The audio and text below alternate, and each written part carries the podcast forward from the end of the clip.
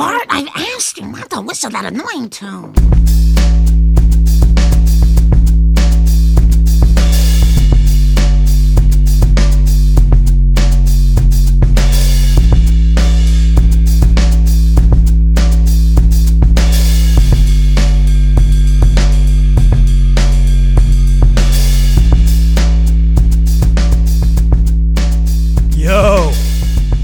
Is up, everybody, and welcome back once again to Simpsons is Greater Than, a podcast where we take a look at the cultural impact of everybody's favorite nuclear family. I know they're mine, The Simpsons.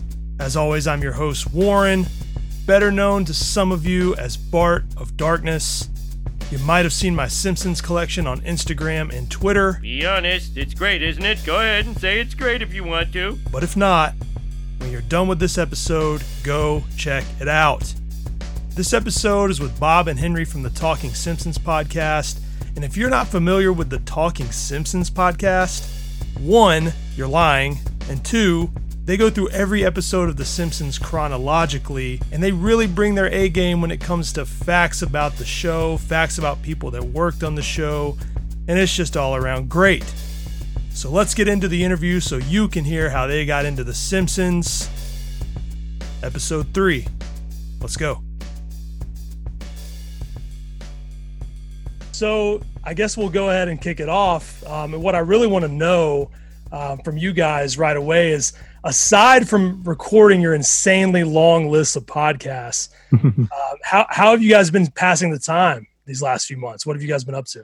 Mm, Oh. God, uh, I've uh, I don't know. It's more of a gaming renaissance for me playing video games, and that I never stop playing video games. My other podcast is a video game podcast, but now I am just playing a lot of things for fun, and that's been a lot of fun to do. Actually, finishing video games for once instead of just playing the five to twenty hours of one and then moving on to the next one. So that's been a, a good way to kill the time for me, at least. Yeah, no, I've been gaming a lot more too. I started up and I hadn't played an Assassin's Creed game in forever. And then I picked up the most recent one and I played 90 hours of Wow. it, just 90, uh, and did every single thing you can do in the main story. And yeah, it's, it's, it's been a lot of gaming for me, but also I've been, uh, you know, trying to watch more stuff that we're not necessarily going to do an episode about anytime soon, but I'm thinking like, boy, in the future, I want to do episode cartoon X. I should really uh, watch like 10 episodes of it or whatever. And,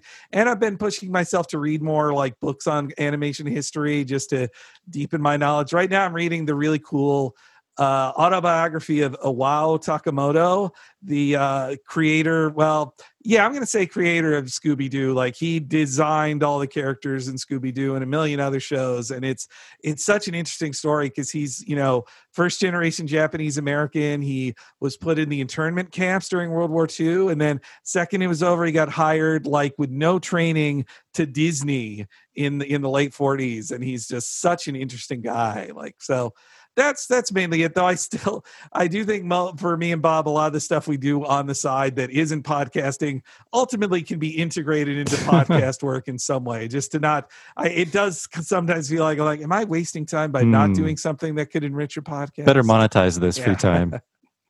Yeah, I mean, to be honest, you know, quarantine um, has been such an interesting time because I feel like, you know, uh, there's going to be a lot of animation pitched. There's going to be a lot of podcasts. There's going to be a lot of things like this um, that are a result directly of this quarantine. And I, you know, this is something I wanted to do anyway. Uh, I was just looking for a good excuse to do it.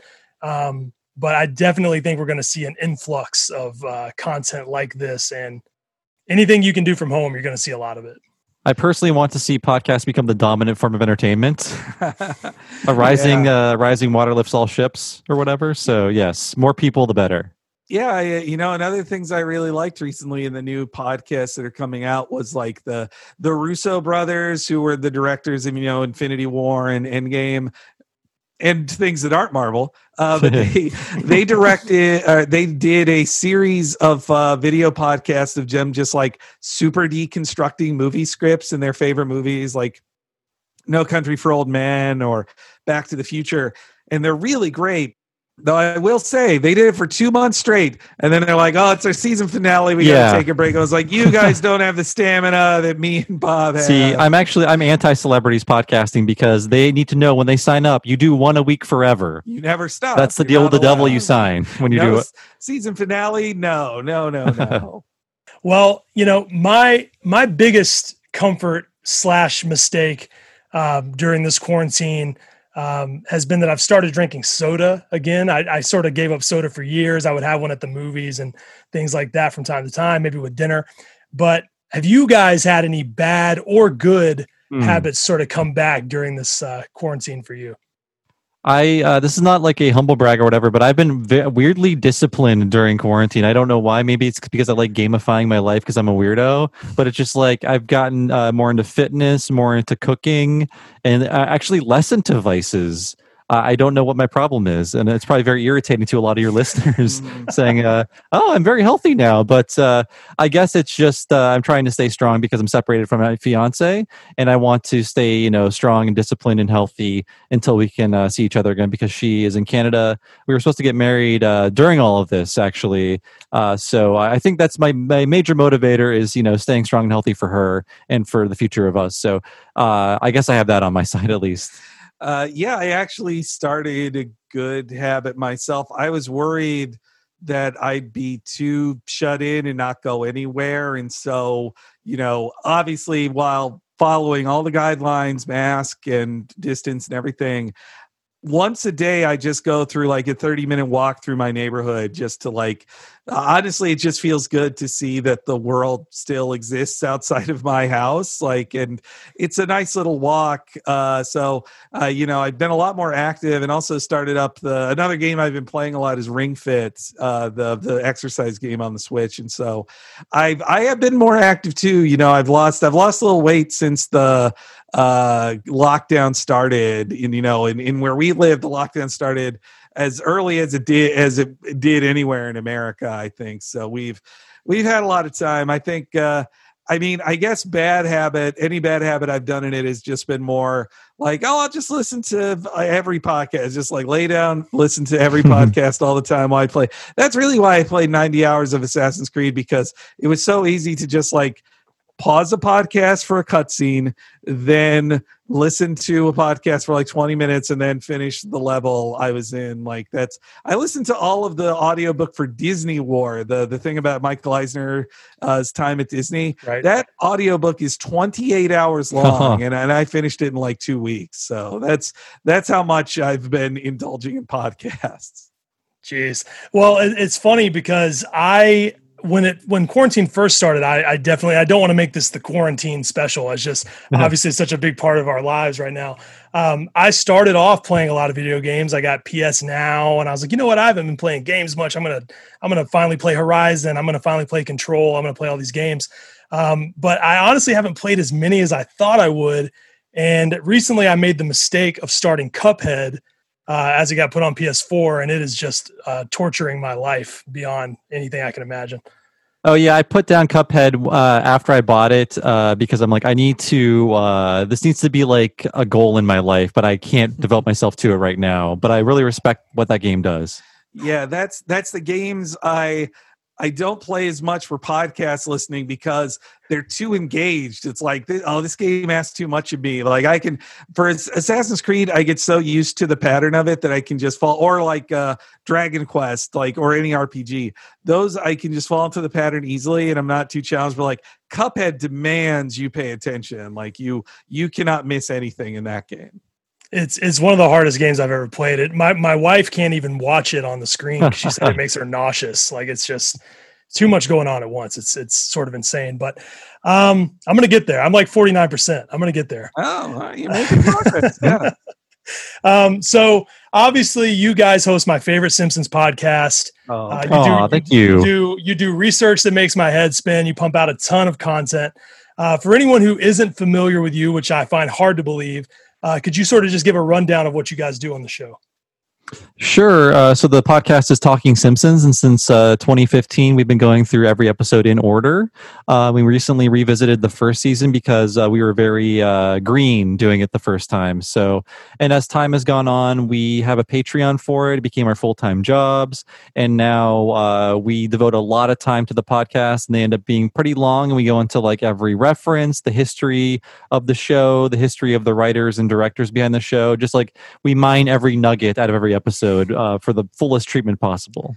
Yeah, I, I come to it with the, each episode with the thinking of like, if this is the only time I ever talk about this episode of Simpsons on a podcast, I don't want to leave one grain of information overlooked. Of like, if there's if there's a reference to like uh, UB Blake or whatever, I, I'm like, well, I have to find out everything about this guy, or like, well, and plus a lot of our our guests, you know, they also push us to do it more too. We just did the one for Eight Misbehaving with our friend Chris Kohler, and he did so much research on the history of like octuplets and or just multiple births that it it pushes us to to keep up with that as well. Like, yeah, we and and uh, we also you know work hard to get good guests to fit for it. All same with not just you know interviews with folks who worked on The Simpsons, but also with uh, you know other people who work in the entertainment industry or or animators or other podcasters who we know are like big time Simpsons fans too. Uh, so it's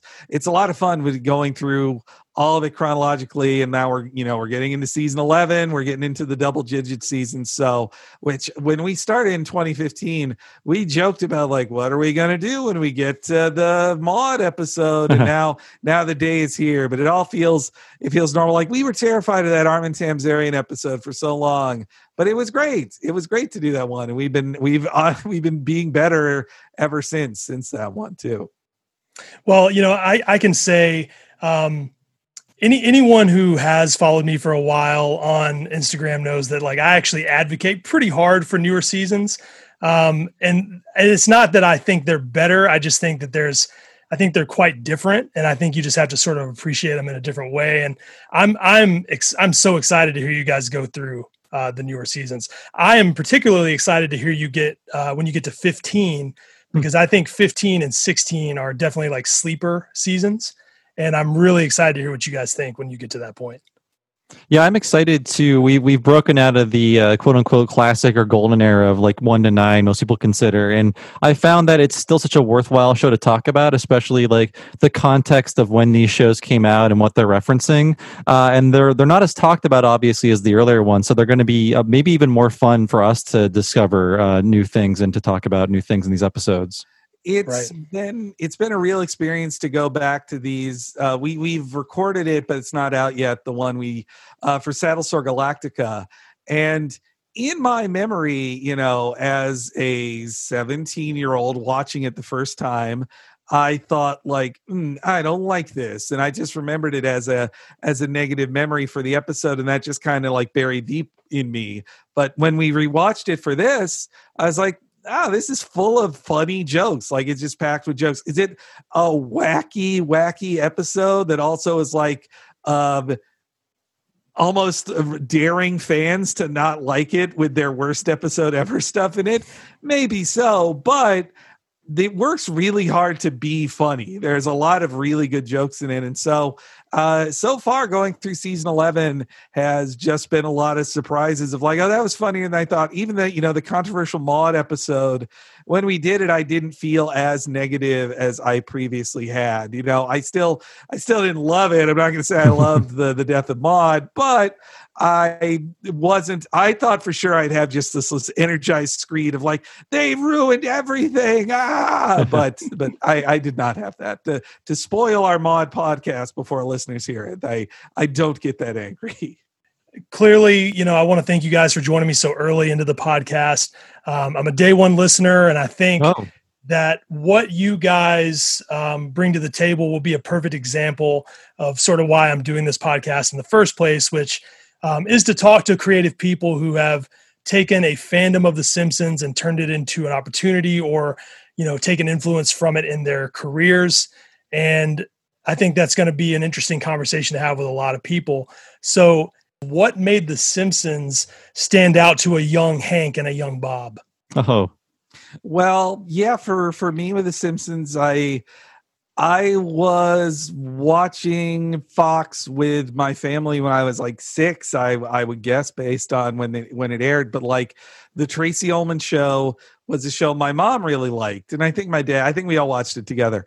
But when the family watched it together, I was kind of bored by it until a cartoon appeared, and just seeing a cartoon on a grown up show instantly took my attention and that then followed that was in the last year of them on tracey ullman. So when the christmas special came out that was like the most important day of my life it, it felt then and you know it grew over time. At first i did just like it like i was seven when it premiered and, and eight when it premiered no seven and when I was watching it, I just liked it as like the funny cartoon show that said dirty words that I can't say. Like that's that's why I liked it. And as I grew with the show, I it just informed my sense of humor so much, and it was just and and worldview, like the the cynicalness of the show, the the humor of the show, the the smartness of the show, and just the character design animation of it. It all just spoke to me so much that like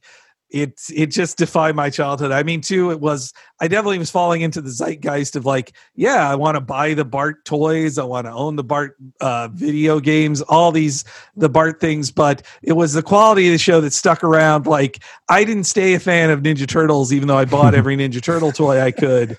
But The Simpsons kept staying that good that I, I stuck with it into teen years. Yeah, uh, my story is the same as Henry's, and a lot of it for me was also just uh, that you know, growing up watching way too much TV, being a latchkey kid, watching like seven to nine hours, maybe even more of that a day, just because uh, there was no one watching me. They're all busy working. Uh, I watched a lot of TV before The Simpsons, and I would keep watching The Simpsons because, well, it was a cartoon and it looked really cool. But also, I would see new kinds of jokes and new kinds of stories, expanding my brain as to like the possibilities of of writing and comedy, and that was a big part of it for me.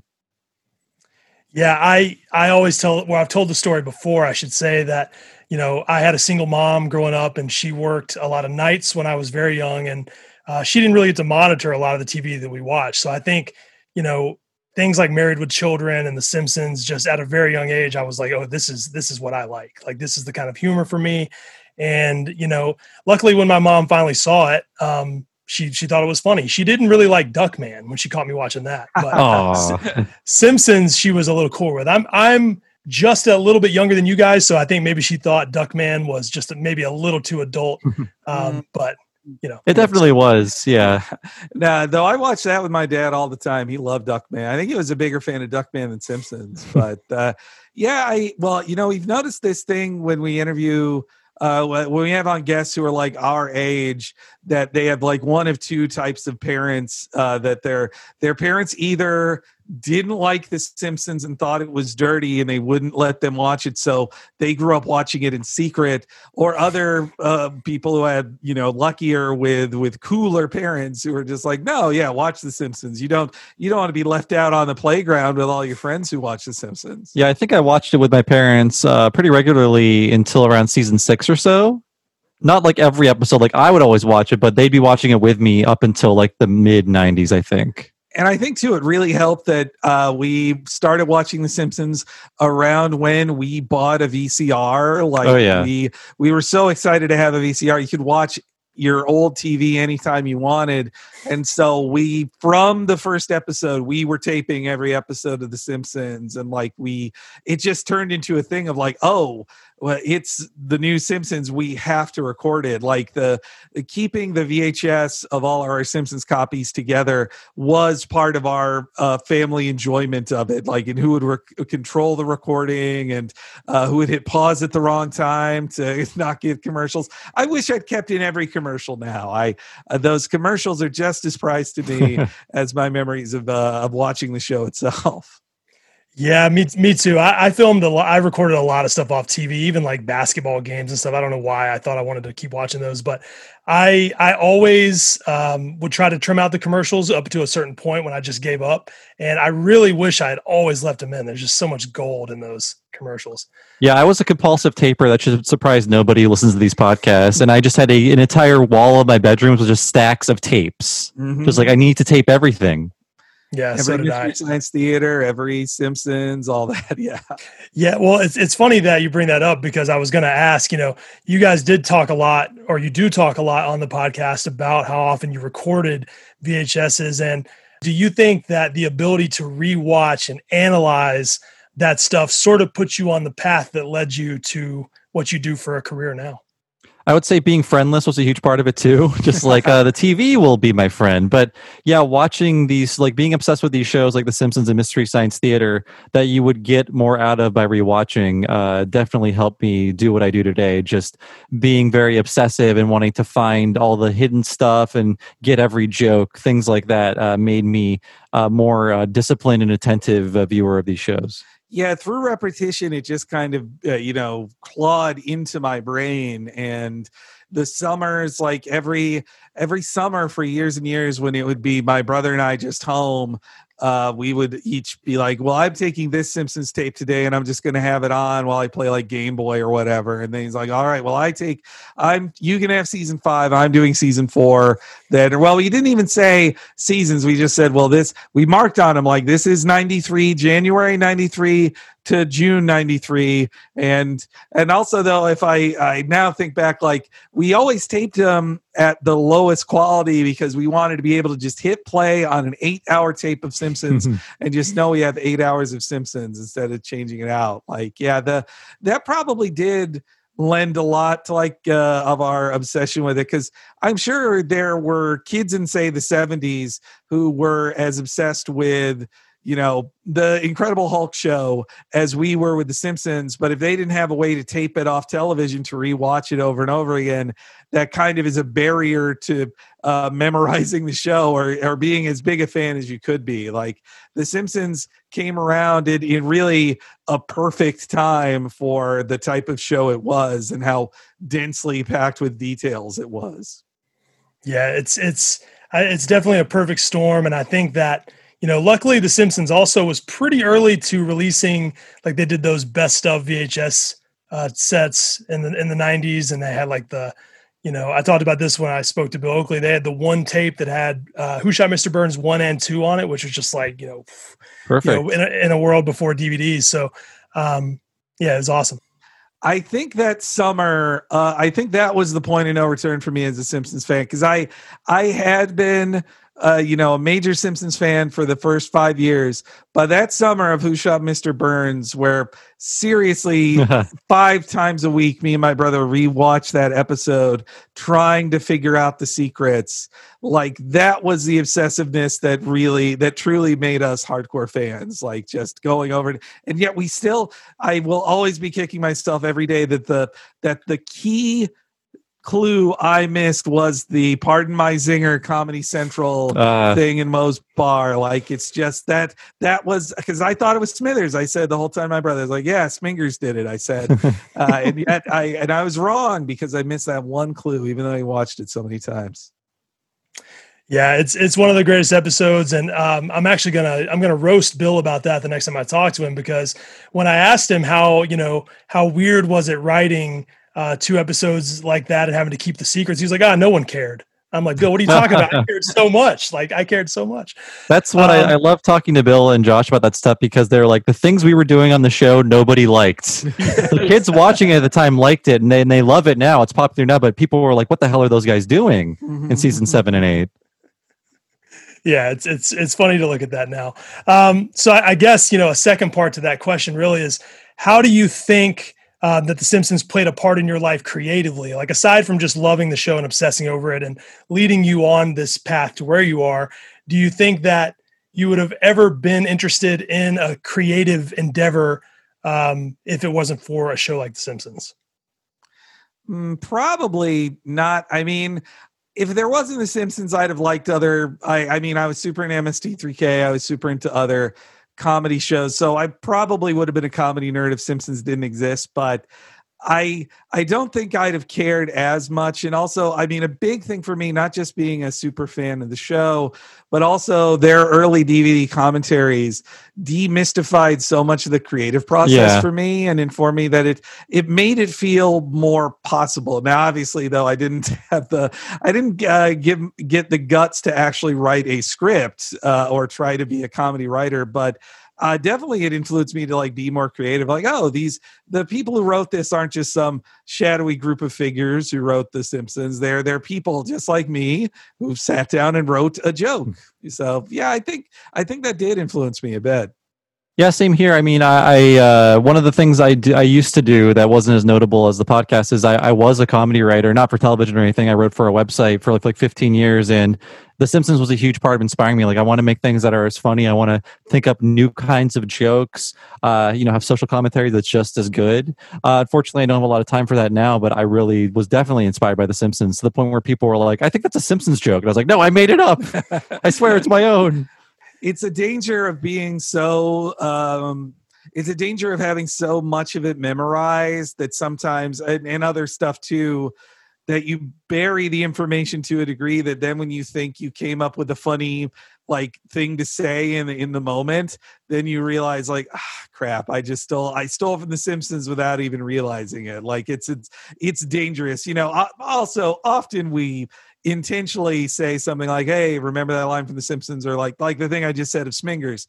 But when you're trying to be original and then you accidentally say a joke you heard on the simpsons it's uh it can be a little embarrassing. But that's uh yeah i think i you know when i got into uh, my job before podcasting was writing for websites uh for, for video game websites in, in the games press and i tried to be as funny as possible because of that but i i also think too i i had wished i had pushed myself more creatively in like comedy writing like bob did. The some of the stuff he wrote one of my the favorite things i've i've seen bob wrote i think maybe the funniest thing is the uh I don't want to ruin the joke of it, but it was the the detective who's bad at describing things. That was uh, it's a, a parody of a like Dashiell Hammett novel, but it's a, it's a, a hard boiled detective who is actually terrible at making similes and metaphors. I I love that one so much, Bob. Oh, thank you. Well, the, you know, and the reason I asked that question is I, I know to some people they might think like, well, you know, you know, how can you give credit to a show for making you creative? But I think The Simpsons, a lot like what Henry said, um, I think it showed people that comedy was different. Like you said, you know, it's regular people writing jokes, and I, I think that that sort of even for me as a young kid, it, it changed the way I viewed um, comedy. It changed the way I looked at a lot of funny things. Yeah, for a lot of it for me was uh, I think it was showing me as a kid the secrets of the adult world that I, I was dying to know about. And um, as a kid, uh, in uh, I went to Catholic school, and I was like, I hate church. I feel no connection to any of this. Uh, is there something wrong with me? Like this is so boring. I'd rather be anywhere else and learning about anything else. And then I watched the show. I'm like, no, the show confirms my belief this is all very very boring and i was correct to be very bored by all of it so uh, things like that were very affirming for me as a kid thinking like oh the, like so, something out there understands me Yeah, yeah, and same for me. Like I was a big comic book nerd even in like 1992, and when in Three Men in a Comic Book came out. Uh, and I was just like, oh, Bart is a comic book nerd like me. He goes to comic conventions, and it it spoke to me through the show in, in an affirming way that that I really liked. And as I and as I became nerdier, and they had nerdier stuff in I especially think Bill and Josh really know the nerdiness that uh, speaks to me so well. Even in the in, in Mission Hill, even more so, I'd say they just understand. Like, oh yeah, this is this. I these were things I said as a teenager, and not and then and then Kevin would say it on Mission Hill. Uh, so yeah, I, I think it was affirming in it creatively in a way too, for sure. I, I can really relate to what Bob said. I grew up in I grew up in Mississippi, which is uh, you know I don't recommend it, and um, you know I grew up in a religious family, and The Simpsons was definitely one of those things where I was like, oh, I'm not the only one that that hates going to church. I'm not the only one that hates these things, and so yeah, I can I can totally agree with that. Makes a lot of sense. Um, so I, I guess you know another big question is. Uh, how did you guys become friends? And more importantly, how did you decide to start working together? How did it really come together for you guys? Well, we became friends because uh, we both were in the games press at the time, and it's a very small pool of people, especially uh, the people who live in our city of Berkeley. So that really brought us together, just uh, knowing about each other's work. Yeah, I was a big fan of what Bob was doing with uh, with his co-host on it, Jeremy Parrish, on the Retronauts podcast. And you know, for the longest time, I I was like, oh, I wish I was good enough to be on Retronauts, but I would never even ask. And I, but I, I, re- I just really loved what uh, what they were doing, and like I I loved Ro- Bob's writing too. And so we would see each other at events and stuff in like the early 2010s, but I think it was at some point Bob invited me on a Retronauts, and that's when we realized we had like a really good chemistry just talking to each other and and podcasting together. Plus, we just connected of like, oh, we all me and him both just listen to podcasts all the time. We are just obsessed with podcasts. And uh, over time in the games press, I think we realized that like you know we liked we liked playing games and reviewing them and writing news and all that stuff but really for me at least i'll just speak for me the the treat was at the end of the week when i could do a podcast about all the things i'd written about during that week. And and eventually we realized like well why are we just doing podcasts? Why are we why are we doing all this other stuff to let us do podcasts? Let's just do a podcast full time No, I feel the same way. In fact, like it does feel for me at least like the most worthwhile stuff I did at that time was podcasting because it's all those websites are closed now, but people kept the podcast up somewhere. Mm-hmm. So no one's retaining the writing. They're like, no, these podcasts must be preserved. So I feel like, and I think I was having the most fun and doing my best work there, anyways. and and when we decided to do the simpsons podcast together i think uh, part of it was seeing like there was i for me i remember there was the kumail nanjiani hosted x files podcast uh, where he was doing every episode x files and me and bob you know, like most Simpsons nerds, when talking to each other, we would do Simpsons references as like the secret language between us. So we both knew each other's like Simpsons knowledge was deep. So we're just like I I had the thought of like what what if we just did we they're doing this thing for the X Files we could do the same thing for the Simpsons couldn't we like and uh, I know Bob had another series that that uh, uh podcast series I was like yeah they it was Go Bayside yeah, I Go it was. Bayside by April Richardson. Um, it's now defunct because she went through all the episodes, but I was listening to that and loving it. And I was like, there's got to be a Simpsons one, and, and I need to be on it. Mhm. And at that point, there were uh, several other uh, podcasts. yeah though we try i the challenge was uh to not listen to them because i was just worried like if i hear if i hear their observations this could like the poison mine or like not poison but i mean i'll just go like oh what it it, it just keeps it cleaner to to not listen to other people's simpsons podcasts Yeah. for all the podcasts i listen to even though like we we recorded multiple times with with Allie and Julia of Everything's Coming Up Simpsons, and now Round Springfield is their their current show, and they're great. We we love those those two. But uh, but I I also was like uh, even even before we knew them, I was scared to listen to it because I was Me like, too. yeah, I, I don't want it to inform how how we do the show. Well, you know, let me don't don't be scared of me, guys, because I'm not stepping on your toes at all. you guys you guys can love and support my podcast. I think you'll really like it. Um but i know you know it's true. I since i you know i said i've been listening since day one and when i would see other ones come up and maybe some of them have been around longer i don't think most of them have. Um i just i don't think anybody does it like you guys. So no, you know not to blow you up but i'll give Well, you we that do have the benefit of uh, doing it as a full time thing, and we were doing this uh, originally on top of uh, a full time job and other podcasts too. So I will say those aren't those episodes aren't as good because we didn't have the time to devote to them like we do now, and we were also very uh, miserable from uh, being in the industry that we were in. So that didn't help. We'd finish our full time jobs that we were not enjoying, and then record the podcast together. But we would we would be like exhausted or just spent from a day at work, and just it. Uh, and yeah, it was hard to fit in the notes in between or get all the right sounds or like yeah. I mean that like like Bob said earlier. Well, reason we did redid season one and why we would consider maybe redoing some others is just that we we didn't give them the proper time and context. Plus uh, uh when we did seasons one uh and, and two for example like those we were just going off the commentaries. Like we had done no other research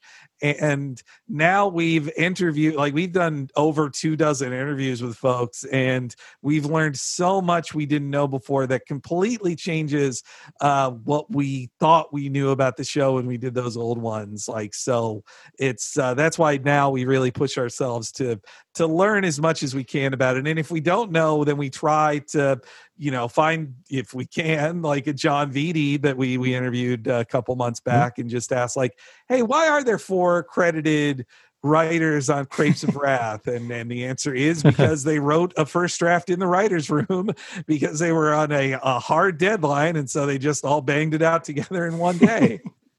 Well, you know, by by the time you guys get through it all, um, I'm sure you can just start over again. So We have, I think, if they if they stop making episodes now, I think we have like nine years left of uh, podcast to make. yeah, we we average about two seasons a year, though. So I think a little less now. And yeah, if we if they stop making now, we it would take us uh in five years we'd be in the twenties. I think maybe. So, you know, I, I want to know in in you guys in your in your expert opinion, um, what do you think it is about the show um, that makes it so attractive to people of all ages, even people that you know they're not old enough to get a lot of the jokes, they're not old enough to get a lot of the references. Why is it that a 16 year old, 17 year old kid now can watch season three and still just love it? What do you What do you think causes that? I think just uh, the appeal of animation is so universal that uh, any age group can get into it now, especially that it's cool for adults to watch cartoons. But even if you don't get all the jokes, you uh, will think like, well, here's something I can ask somebody about. Here's something I can look up, like, eh, or like it's something naughty that like you're again you're being led into the world of like secret adult knowledge. I'm sure I like I know for a fact when I'm revisiting these shows, I'm like I I couldn't have known this reference to Nixon or uh, whatever, like any political thing, any like 60s or 70s pop culture thing. But I knew it's like that's a thing that I should know about. So, like, in a way, it caused me to seek out these things before the internet, like to find out what they were. Yeah, I, I think too the lasting popularity of it is like that they, you know, a lot of shows in the '90s they had specific they they did very specific things. Like if they were going to do a Schwarzenegger thing on on SNL, they were straight up say Arnold Schwarzenegger. But for Simpsons, they knew you knew who that person was. So when they in, invent McBain, you know the reference, but it's it's its own thing. Like that's that's something I think that adds a lot to the timelessness of it. That you can see you see a Siskel and Ebert parody, but they're not calling each other Siskel and Ebert. It's just it kind of has to stand on its own as like well designed characters and funny jokes that come through.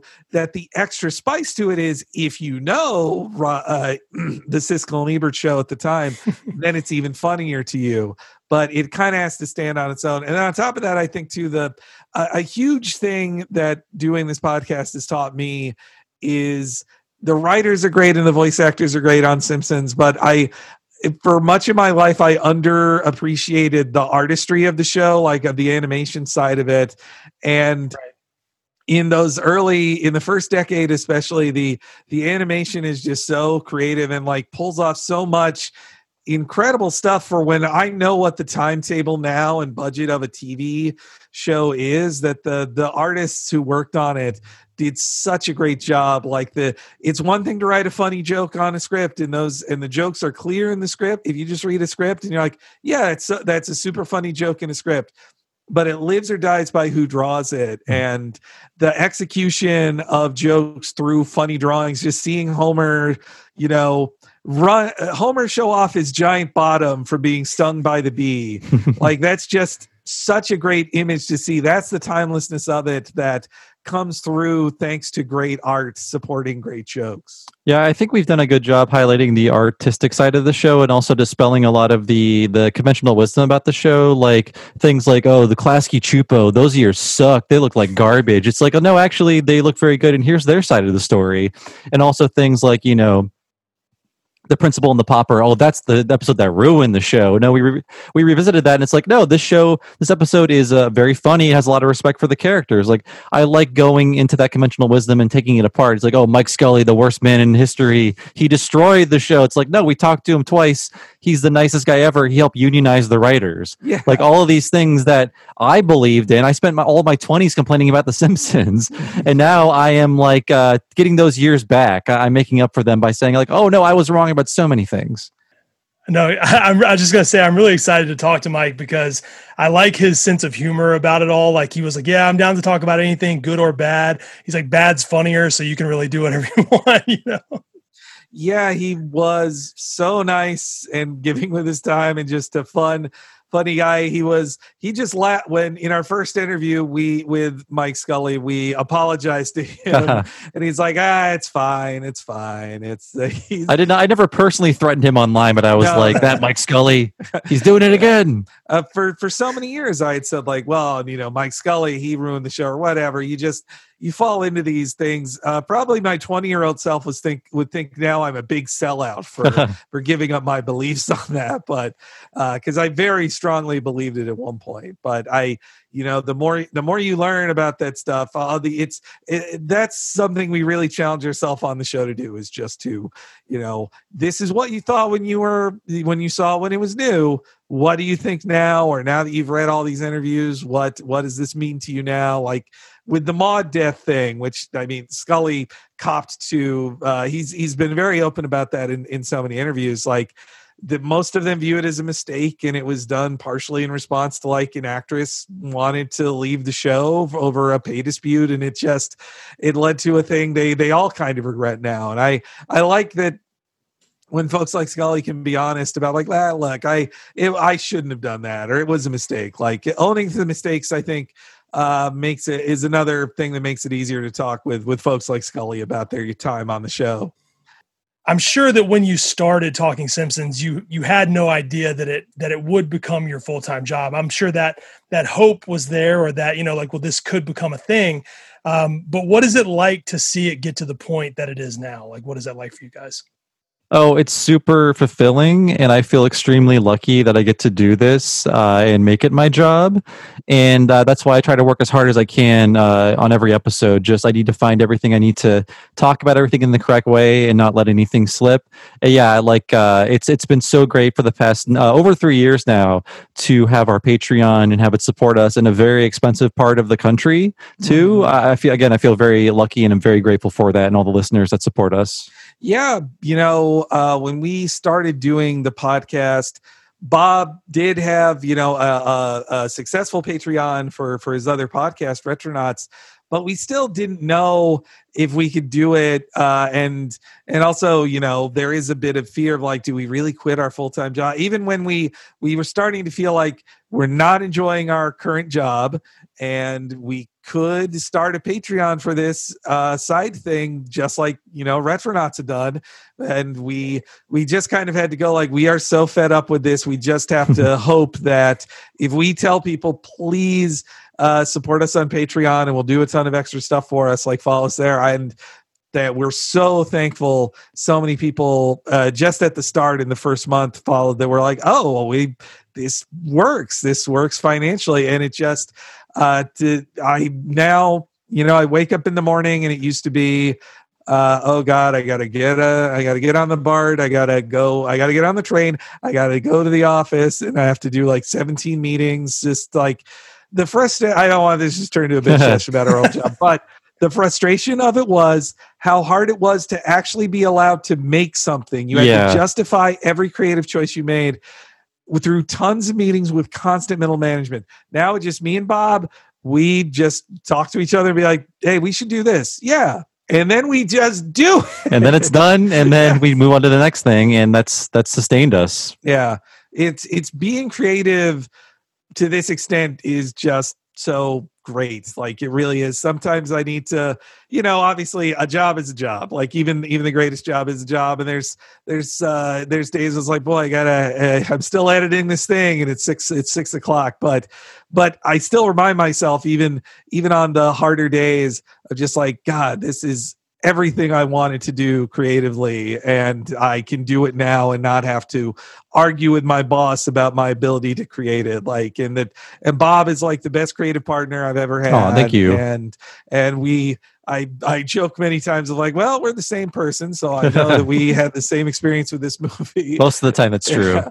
So uh, it's good to be on the on the same wavelength with with somebody creatively. So it it makes it really good too. And and yeah, I just I really do love the subscriber uh, being able to have a subscriber supported thing like that in the game in the games press industry where we worked in for the stuff we were creating online in the media we were told like well one person equals like a penny. If you're lucky one person equals a penny. And that's if they watch the entire thing or, you know, scroll to the bottom of the article or whatever. and and to know that you know thanks to the economics of this that if you just have a dedicated audience of like a few thousand who are ready to support you doing what you do and they're they're behind you that much that can just be your job and that can be your full-time job. It's it's it's really empowering that and that podcasts can be you know there's there's definitely you uh, the barrier to entry equipment wise is lower than it's ever been. You still have to work to make yourself stand out from the crowd but i really love like that what podcasts uh, the uh, the openness of the opportunity of it What would you say that the biggest challenge is? I know there's a lot of great things about it, but what is the biggest challenge of Hmm. doing this full time from your from your home? I guess uh, I guess you mentioned it earlier, but I guess it, a part of it is separating work and home life, uh, especially because uh, we can't really go anywhere right now. So again, it's easy. It's hard for me to relax. Sometimes it's like I could be playing a game for a podcast. I could be watching something for a podcast. So it's hard to uh, delineate work and uh, play, especially when you can't leave your home office right now. So that's been a tough thing. I I was working from home before this, uh, though. I have experience with that, so I've kind of always had that issue in my life. But it's not like the worst thing in the world. It's something I can get over. and uh, and also yeah I, i'm with bob on that uh, another another tough thing that can be is like the the technical stuff you talked about i didn't know this stuff uh, when i started and it was scary to me of like well how do you really what do you buy what do you do like it it was very daunting and this was like you know five six years ago uh, even like editing my first podcast i was just terrified of what even doing that was so over time, though, I've just learned so much that I I think the technical aspect is is not as challenging to me now. Uh, I I know a ton of stuff that I would be shocked if I me five years ago would be like, you know how to do that now. But uh, I I think another challenge is, uh, you know, always keeping up to date with good guests and like not just scheduling with people and and because you know the email tag on that is is its own thing, but also like uh, you know, not just falling back. We have we have like a dozen or so great guests and I'm like, we can just cycle through them every four months and just do it. But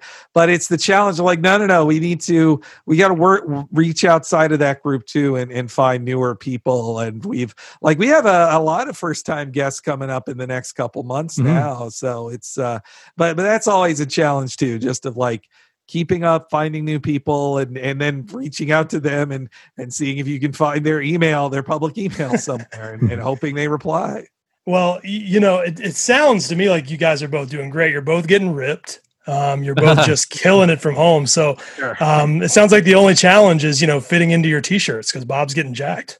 I know. I'm going to Yeah. blast out of the small right now. it's, uh, this mission hill shirt i'm wearing has never been roomier right now Oh wow, no, that's that's awesome. I've heard you guys, you know, I've heard you guys bounce around a little bit about your favorite season.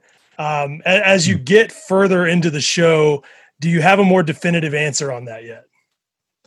Oh, I can Yeah. say that uh, for the first. I mean, I really want to know what my favorite season is from like the Scully four years and then the Jean twenty years. Like what my thoughts on those will be. But uh, I feel like Henry will have the same opinion as me because we are the same person in a lot of ways. But going into the podcast, I thought it was seven, but I really feel like six is my favorite because it has Who Shot Mr. Burns in my favorite episode. But also it balances the sensibilities between Oakley and Weinstein and also Dave Mirkin in a very nice way, where you get like the meanness and the uh, I don't know, not not quite um, the meanness and the biting satire of David Mirkin and the more soft and nerdy qualities of Oakley and Weinstein in season six. It's a great mix of both their sensibilities together, and I think that is my favorite season in terms of both writing and animation.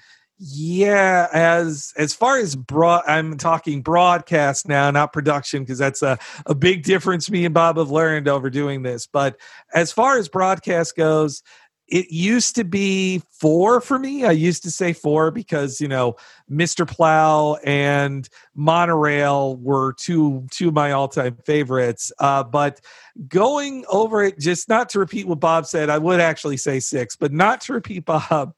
Five is actually my favorite hmm. now, I think, because you in broadcast you've got a couple leftovers uh, from from season four, so you get some of the Jean and Reiss stuff in there, including Cape Fear, one of the all time best.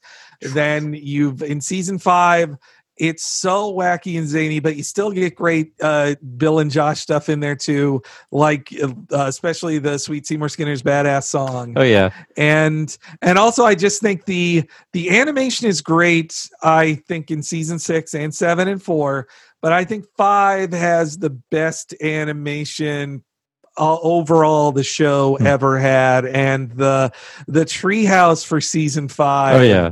is my all-time favorite treehouse and the best animated episode the simpsons ever had i would say so. yeah you mentioned four henry i think part of the conventional wisdom we've helped overturn is that four is the best and i still think it's one of the best tv seasons ever sure. but in the run of the simpsons the back half feels kind of weak mm-hmm. and then we learn like everybody is tired and about to leave the show most half the people are quitting and they're also like uh, going like ah conan you're new here. Rewrite everything. Like yeah. we gotta go. This uh, these all these people quit. Like i remember when we got to the front and we were like there's a there's a not great season four episode? What where were we?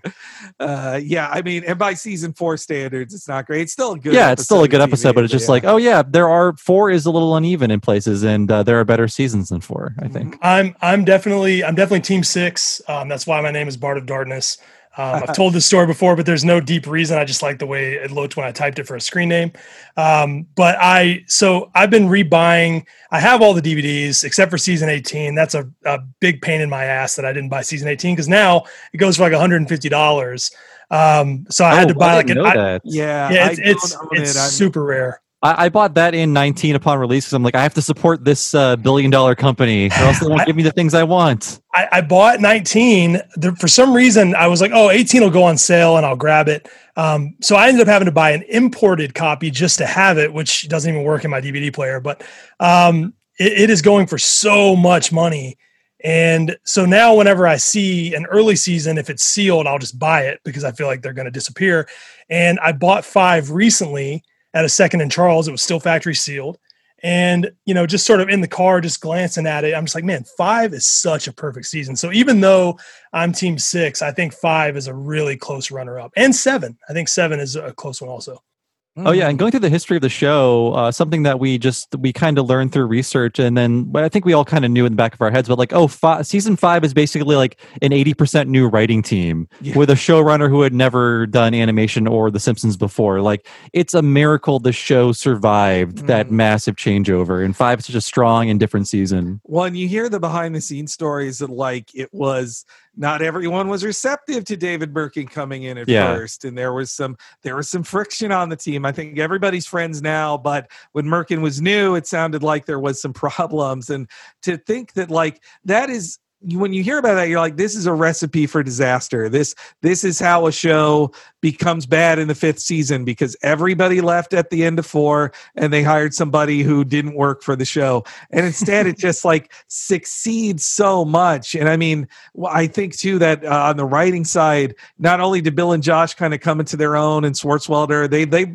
those Swartzwelder and Bill Josh just write half of that season alone. But then the other writers, like they hired Greg Daniels, like yeah. who's creates every TV show now and is is, is a genius in his own right. Yeah. So they uh, you got to give it to Mirkin uh, to a degree for just like the staff he built and the team he made. Even if there was some behind the scenes friction uh, at first with him coming in there, like they, the results were pretty great.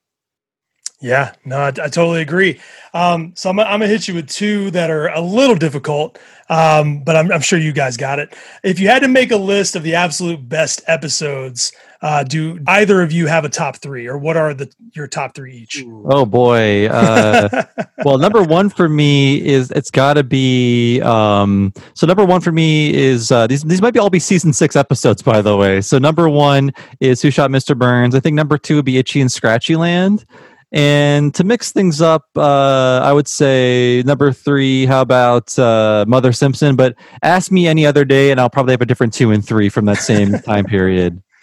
Uh, not to repeat Bob, uh, the, of, of Bob's in my top three, definitely would be Who Shot Mr. Burns Part Two, uh, Part One, but not nah, Part Two is great too. But also, I another one that really touched me was Bart's Comet. I just really Bart's Comet is crazy funny but also the the heartfelt ending works. Like everybody singing the song with ned after after sending ned to his death and then they all meet him. Like that one just gets me. And i you know definitely treehouse four is up there with uh, devil and homer simpson especially but i i'm gonna say my third is Homie the Clown because I think that is yeah, like it's a good one. Also, season six, right? Yeah, yeah, yeah. six is so fucking good. Homie Six the is Clown. amazing. Homie the Clown is not like the most heartfelt, and it is so crazy, but it is the the craziness is perfect. It's like the perfect Swartzwelder script. I mean, the watching Ned get shot over and over again is what is one of my mm-hmm. most like laugh out loud things ever. And- Yeah, and David Silverman, it's like the last one I think he fully directed for a while and he's just doing everything perfect. Like it's it's such a great episode. I, it'd be easy for me to just name another type top three, but I, I'm gonna go with this. I mean, Itchy and Scratchy and Poochie is really high up there for me too, just for the behind the scenes in this of it. And it's one of our longest episodes we ever did. So Oh, I think yeah. that that shows how big fans we were of it. It, it's it's an impossible question. I mean, you know, like like Bob said, it would it would change tomorrow, and I, I think mine changes all the time. So when I've been on podcasts or been asked, I'm like, yeah, it's you know, Bart gets hit by a car all the way, and then of course, like the next day, that's different. So it's it's not a real question, but it's fun to make someone on the spot name three. What is the absolute worst Simpsons game?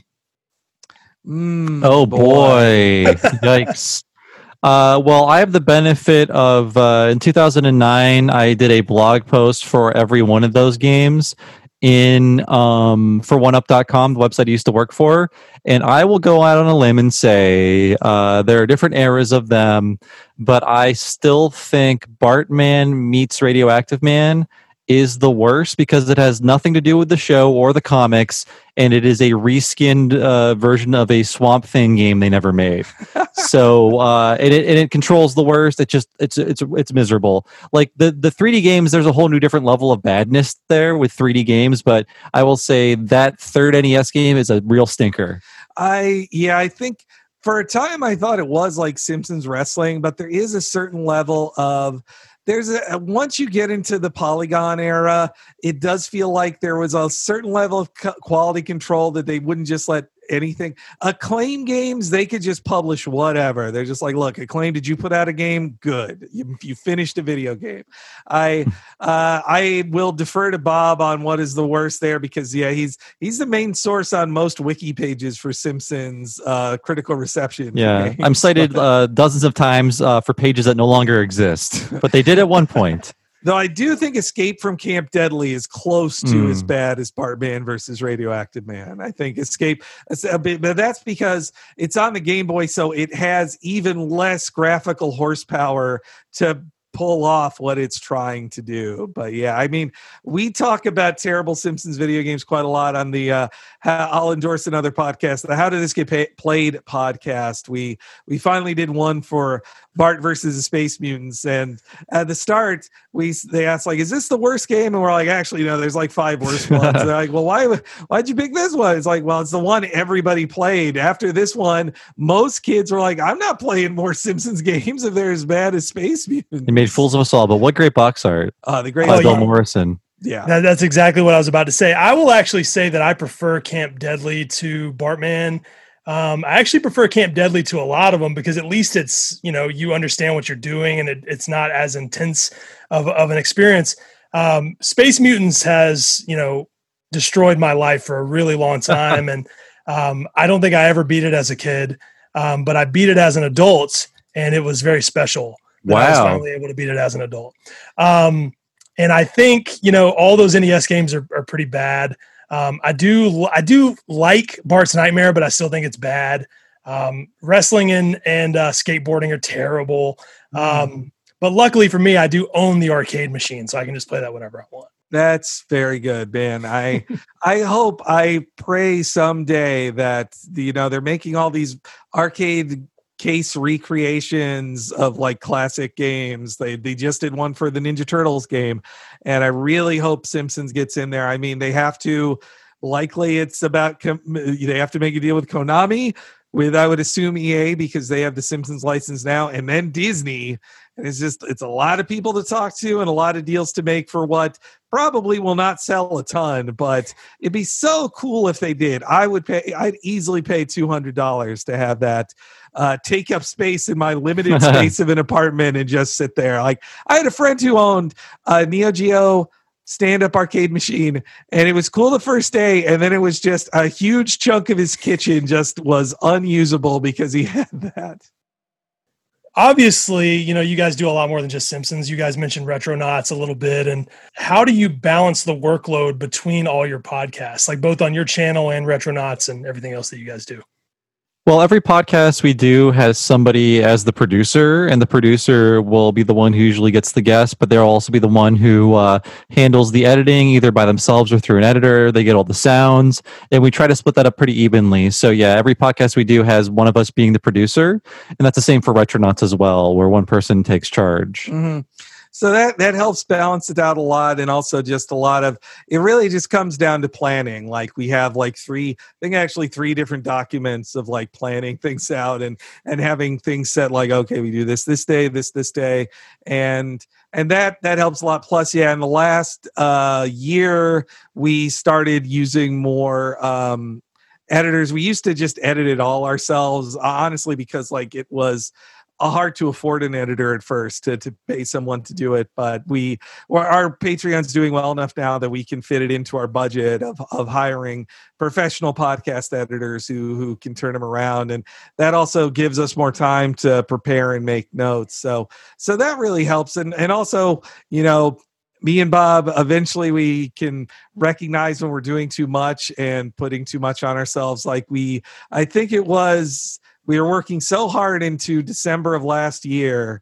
and then we were just like exhausted after a four hour recording of the movie podcast. We do the What a Cartoon Movie monthly podcast. And at the end of that, at the meal, we're just like, boy, I'm tired. We, we should do just one less each month. What if we did Yeah, that? Just we- like two less episodes in each feed. we were on the exact same page like immediately and we figured it out but yeah we do treat this like a job and that's the way we've been able to make it work there are schedules there are documents we check in with each other about everything we you know uh, check each other's posts when we post things uh, we uh, we try to run a tight ship if we didn't take this seriously then it would be much more difficult to uh, you know have retain the audience we have and keep this sustainable hmm And and same with just hitting deadlines and getting stuff up on time. If uh, they checking in with each other and knowing like, oh, okay, hey, I I just uploaded this, or I just uh, I just got a confirmation from this person. Like just keeping in contact with that. That's that's been really uh, important, key to to keeping this going. Yeah. You know, obviously the reason for my account on Instagram and uh, and on Twitter is because of my collection. The whole reason I started an online profile was, you know, to share what I have. And what I really like to ask people as far as the merchandise is concerned is what are your memories of the merchandise? Like is it is it pretty vivid seeing the floor to ceiling displays? Did you buy much of it? What was what is your memories of that? Oh yeah, I, w- I was there for Bartmania, and I didn't actually get a lot of the stuff then. Uh, maybe like my the highlight of my life was like uh, my youth was like getting the Bart Simpson "Cool Your Jets Man" T-shirts. My mom brought home from J.C. Penney, but I was there and uh, really coveting that stuff. And yeah, I do remember just the initial blitz of all the merchandise, which included the bad video games as well. uh, and only later in life have I begun to get get the rare piece from that you know old merch line here and there. Like I I did keep the Burger King dolls that I had as a kid, and uh, then I've been able to pick up a few odds and ends here and there. I still have my Mystery of Life board game too. Uh, that old board game. So yeah, just uh, uh, didn't really participate much in that initial blitz, but I was definitely there for it.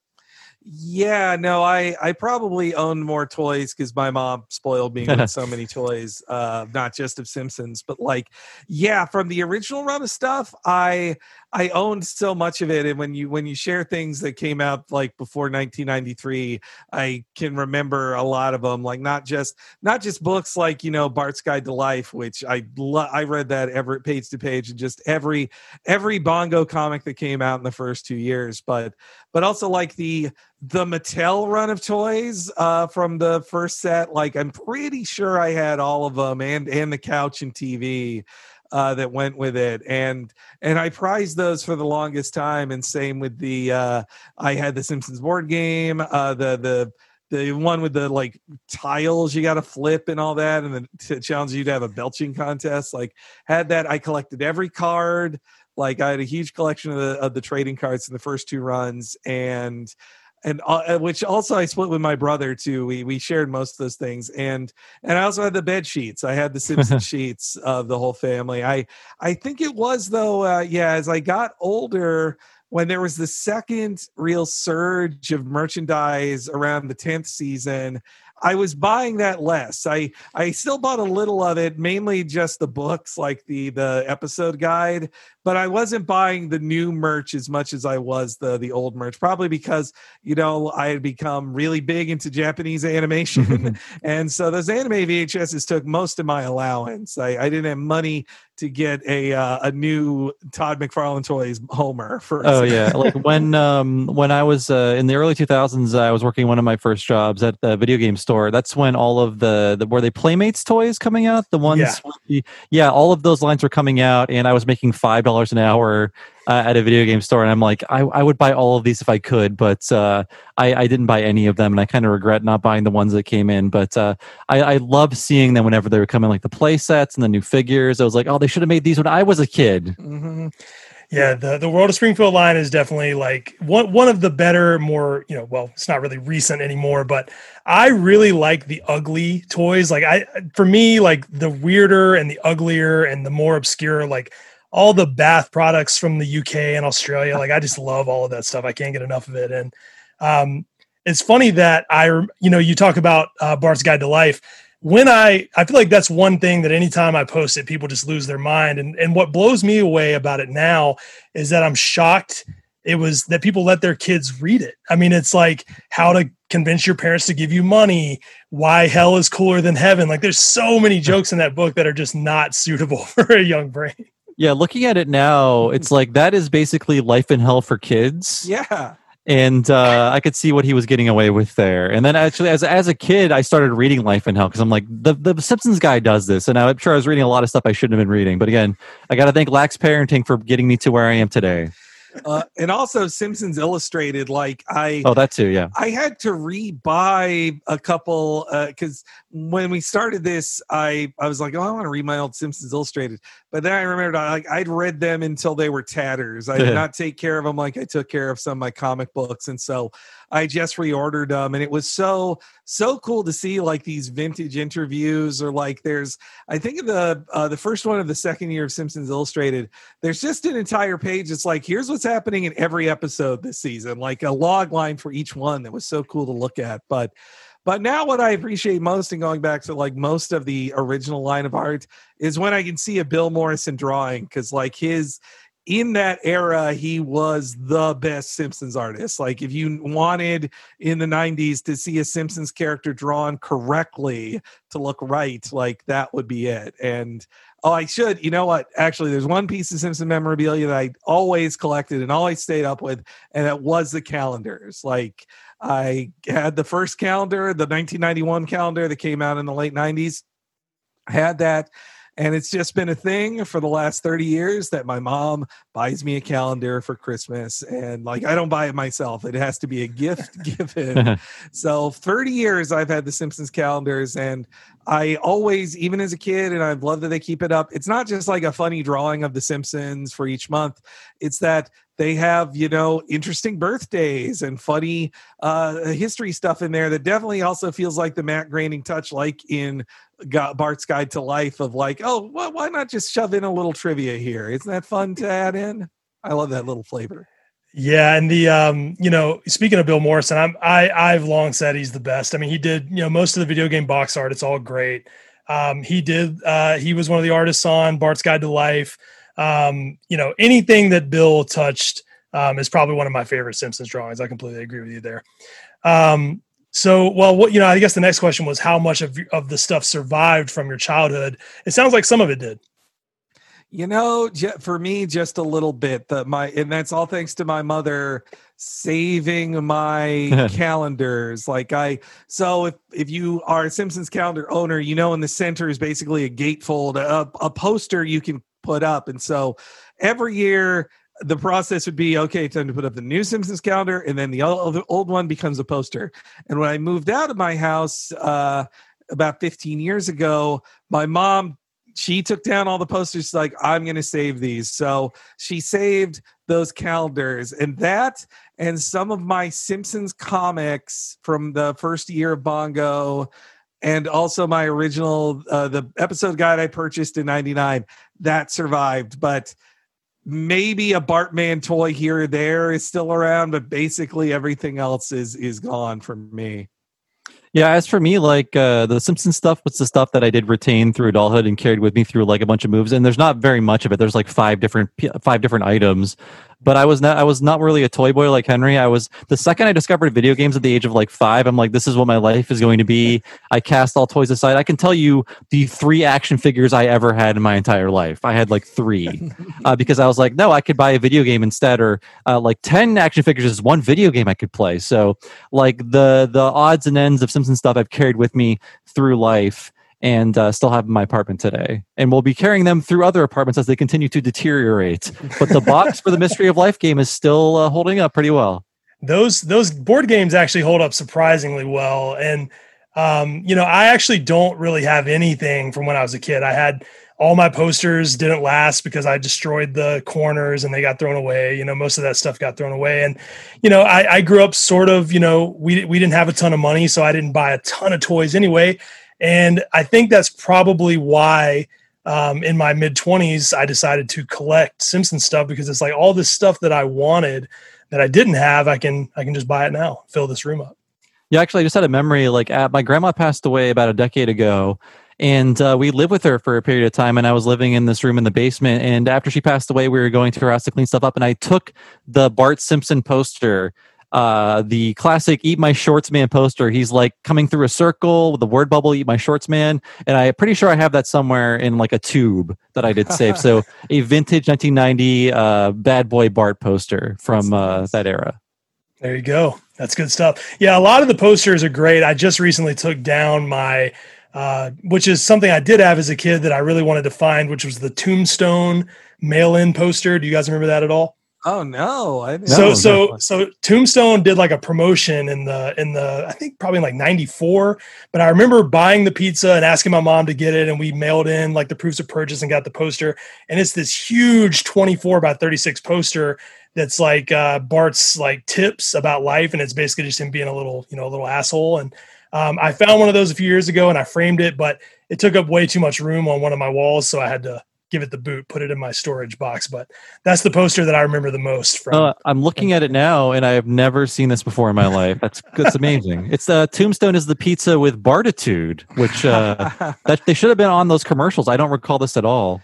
And uh, I had the original, the big poster I had that didn't survive my move was the uh, the promotional one for Bongo. It's like Bongo is coming, and it's Bartman and Radioactive Man, like with their arms up in front of a light. It's a classic like superhero spotlight pose. That's that's yeah. done. I I love that one, but it was it was printed also on like very. It wasn't poster style paper because I think it came from a magazine, but it it got beat up. I think in like my original copy of Simpsons Simpsons uh, comic stories that one off that was the practice for Bongo. I was so excited to have a Simpsons comic book that I and waiting four months till Bongo started. I just read it over and over again until it fell apart. I, I again had to just buy a new one of Simpsons comics and stories. Yeah, the the poster you're talking about, I'm pretty sure that came with comics and stories. Okay, all right. And yeah. and and there's also a, a cover that Bill Morrison did for the previews um, of that year that has Bart and Radioactive Man on the cover, like sort of in a pose. And when you open it up, it's Milhouse holding a flashlight on Bart against a Radioactive Man poster. And I think that's one of the funniest jokes. It's so good. And when we interviewed Bill Morrison, it sounded like he was just burning the candle both ends. It's like, well, you got to draw these comics, but also, you know, we need they they need promotional art for uh, promoting Bongo in this comic in, in like Wizard. So who's going to draw that, Bill? You know, you, yeah. you got to draw that. Also, promotion. define the look of my new show. Yeah, also that. Yeah, the, to find out what Bill Morrison did for Futurama was eye opening. Like I, I had no. I mean, he's credited in it. Uh, it. It's not like he went uncredited, but to know how much and how closely he worked with with Matt Groening to define just everything in Futurama is it gave me even more respect for for Bill Morrison. Well, well on, on, that same point, that makes that's funny because a while back, um, Bill was actually posting on some different Simpsons collector groups uh, some of his old line drawings of different art he had done, and he couldn't even remember what it was from. He's like, "Can someone please tell me what these things are from?" I don't even remember. So he just had so much of it, and people were like, "Oh, that's from this VHS set. That's from this game. This is from this trivia game." He's like, "Thank you, thank you." So that's you know he was really cranking it out when he has very little memory of what it was actually used for. um, what is what lesson, tip, trick, anything would you? Uh, do you wish you knew when you started podcasting? Ooh, oh, boy. Might need a second for this one. uh, I guess, oh, okay, I'll, I'll do it now. Uh, that uh, it took me a while. I think this is all something that most people should learn in their 20s is that um, don't be self effacing because uh, nobody wants to hear that. and it's not cute. It's just, it makes you look like you have no, um, you don't really have a lot of faith in what you're doing. And if you don't, I kind of don't want to listen to you. Like I did that so much as a defense mechanism. Like uh, I made a crappy thing. Who cares? Blah blah blah. But I feel like the sooner you get over that, the more people will be into wanting to hear you. Uh, and I think that uh, that's an important part of being a, a content person or a creative person.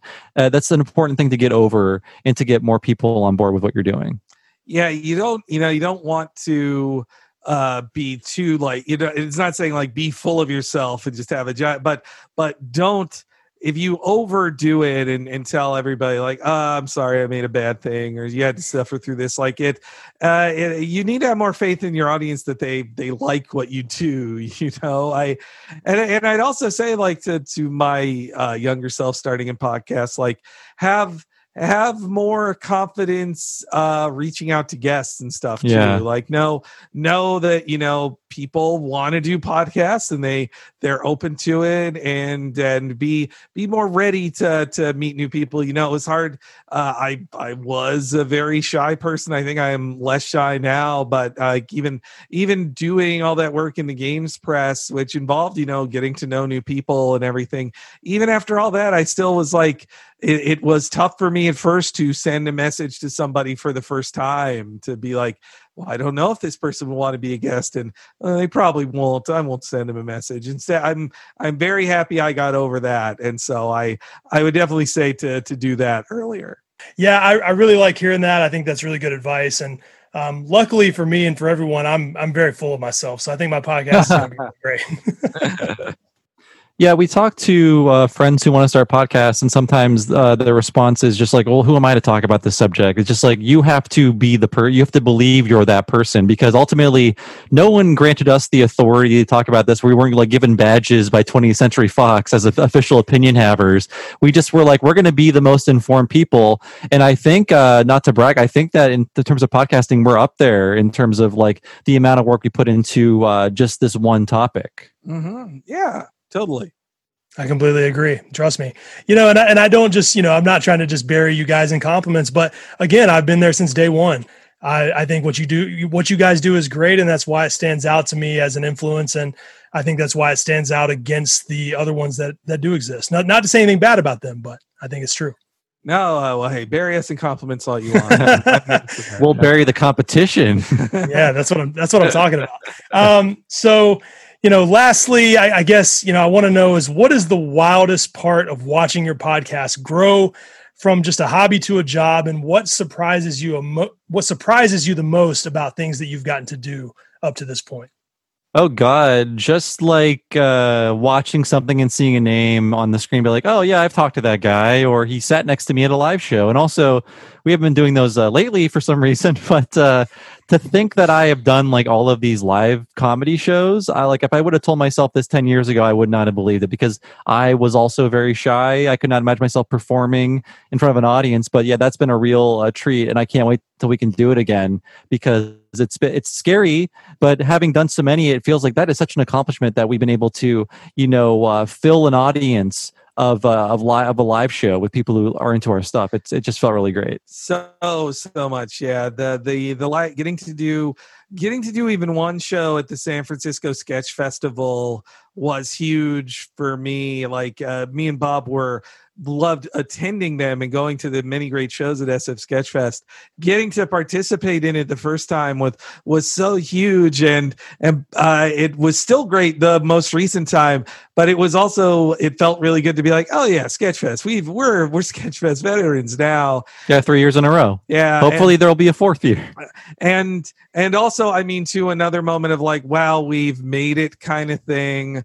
Um, was getting invited to a Simpsons table read that was only possible thanks to the podcast and, and folks we got to know. I mean, especially uh, Nick Prueher of the uh, Found Footage Fest. Uh, he really loves our show too, and and was a great guest. And he just knew somebody who knew somebody. He's like, you know what, you guys deserve to go to a table read.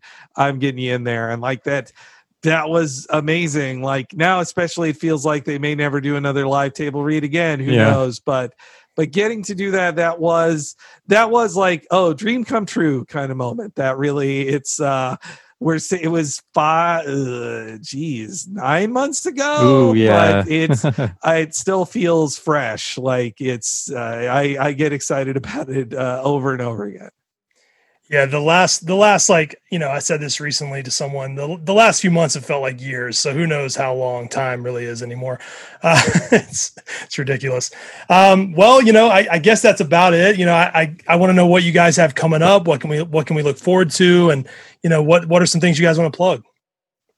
Oh, okay. Well, uh, of course, we're talking Simpsons, and uh, we also do a show called What a Cartoon, and those are available wherever you find podcasts. Uh, but our Patreon is patreon.com slash talking Simpsons. You sign up there to get things a week ahead of time and ad free, and also access to the 100 plus bonus podcasts we've been doing for the past three plus years. That includes all the interviews with people we talked about today.